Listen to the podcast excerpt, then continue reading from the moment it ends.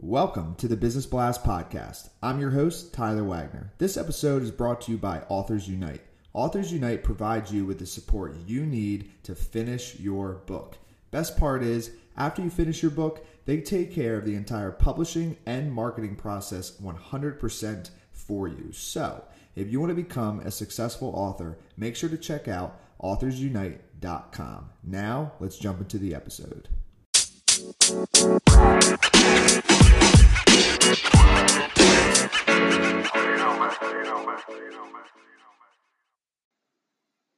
All right, everyone. Welcome back to another episode of the Business Blast podcast. I'm your host, Tyler Wagner.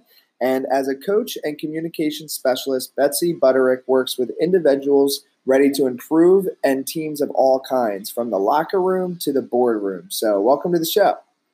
Thanks, Tyler. Appreciate you having me on. Of course. Grateful to have you here. So, uh, Betsy, the first question we ask on this show is what is the best story from your life that has an underlying valuable message?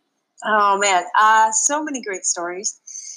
I think the one that's most notable that that really shaped my life was we moved. My family moved from the East Coast to California to the Bay Area when I was 11, and I immediately fell in love with Stanford basketball. That's where I wanted to go. It was my dream school. I played club. I did everything that I could to try to get recruited. Had a couple Division One offers, none from Stanford. Applied out of high school, got rejected, and I taped that rejection letter above my bed as motivation to get better went to the local junior high school, applied again after my freshman year, got a second rejection letter with a really nice note from admissions saying, you know, Elizabeth, we realize you've applied twice now. If you apply a third time, you might get in, but we had a lot of sophomore transfers. So two rejection letters, made a decision to accept a different Division One offer, and began coaching basketball camp for head coach Tara VanDerveer. And before the summer, before my senior year in college, she asked if I wanted to intern with their program once I graduated. So I started my internship with Stanford women's basketball at 21, 10 years after I fell in love with them as an 11 year old. And then I started my own business in 2011, working with athletic departments and teams. And I happened to be 31 when Tara called and said, Hey, would you come in and do a preseason workshop with my team? So it took 20 years to realize the dream of really being a part of Stanford women's basketball in a meaningful way for their season, but it happened. So the takeaway there is you know, give your dreams time they may not turn out as you thought they would or as you wanted them to, but it doesn't mean that that won't happen. You just need to stick with it and give it time. Mm-hmm. I love that. Um, and then, what is the most valuable piece of information we should know that's within your expertise or industry? Tyler, we could talk about communication all day. So, I'm going to give you a little one and then I'm going to direct you to more information. So, one thing I've been doing at the end of my championship communication workshops is this is true for people in business, but also within the world of sports. After we get finished presenting or speaking, a natural question, a natural close for most of us is Are there any questions? And I ask the audience, What's the difference if instead I were to say, What questions do you have? And the difference, of course, is that you've removed the barrier of someone first having to admit that they have a question and instead created a space that welcomes them to ask the question that they have. So that's one simple, I, there's so many things that we can do, small shifts in our language and the way that they can have a big impact. Another that I like to toss out there is what I call me too versus more you. So if Tyler, you and I are having a conversation and you tell me about this time you went snowboarding in Tahoe, my natural inclination when you finish talking or sometimes before you finish is to say, Oh yeah, when I went to Tahoe and tell you what I call a me too story. We do this because we're trying to establish connection with another person but what's interesting is you actually make a deeper connection when you skip over me too and instead go with what I call more you. So when you tell me about that time you went snowboarding in Tahoe, instead of me saying, oh yeah, when I was in Tahoe, instead, if I use that space to ask a further question, have you tell me a little bit more, I put in greater time listening and that creates a stronger connection than if I were to try to do the relatable thing and tell you more about myself. So these are just a few of the tips that you can find on YouTube. If you Google my name, Betsy Butterick, on YouTube, there's 23 ACT videos. ACT stands for Active Communication Technique. All the videos are two minutes or less, and they're designed to give you something you can do today to impact the way that you communicate and connect with others. Yeah, that's awesome. I actually have a big talk on Wednesday, so I'm going to use that questions thing at the end. I love Perfect. that. Go for it. yeah, I'll let you know how it goes. But I already know it's going to go better because I totally get what you just said. that's awesome. Cool. Please do. Um, So my next one for you is what is your best piece of overall business advice? So not necessarily industry specific. Sure.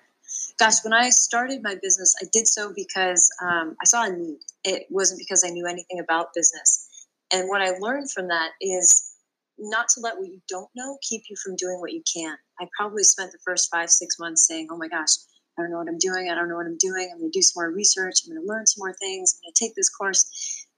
What I found years down the road now is that um, just start with what you have. You're going to learn along the way. That's just the nature of of growing and doing anything for the first time. And the fastest way to succeed is really to fail. And you fail by trying things. And when you fail, you learn. And when you learn, you grow. And that's really the best way to succeed in business, but also life. So don't let mm-hmm. what you don't know stop you from doing what you can. And then if you could give your younger self one piece of advice, what would that be?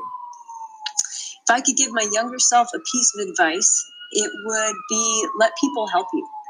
Um, I would say even you know from a young age, and I don't know where we get this from, but it's like if you're carrying two bags of groceries or something, and someone says, "Can I help you?" It's like, "Oh no, no, it's okay, I got it."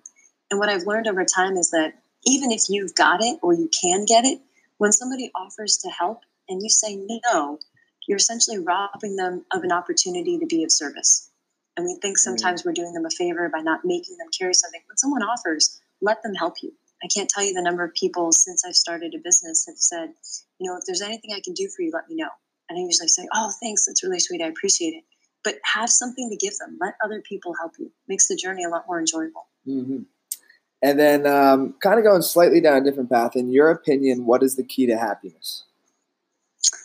Uh, wine? Does wine? does wine count as happiness? Yeah. Uh, I think the key to happiness eh, for me personally is is really finding joy in purposeful work. So loving what you do, why you do it, and who you do it with. That that brings me a lot of happiness. Hmm. And then, what is the best book that you've read, and what was the number one thing you learned from it? Tough question. There's so many exceptional books out there. Um, the most recent reread for me is the second edition of a book called Crucial Conversations, and I highly recommend it for anybody that wants better practice or more skills around having difficult conversations, number one takeaway, kind of the first aha moment in re- rereading that book was what they refer to as the fool's choice, which is believing that we have to choose between being honest and being polite. In reality, there's strategic ways that you can do both and do them well. You can be honest without losing friends, that you can actually strengthen relationships and build trust without having to make that fool's choice. Mm. And then what's your favorite quote and why? I'm a sucker for quotes. Um, I'm going to cheat and give you two.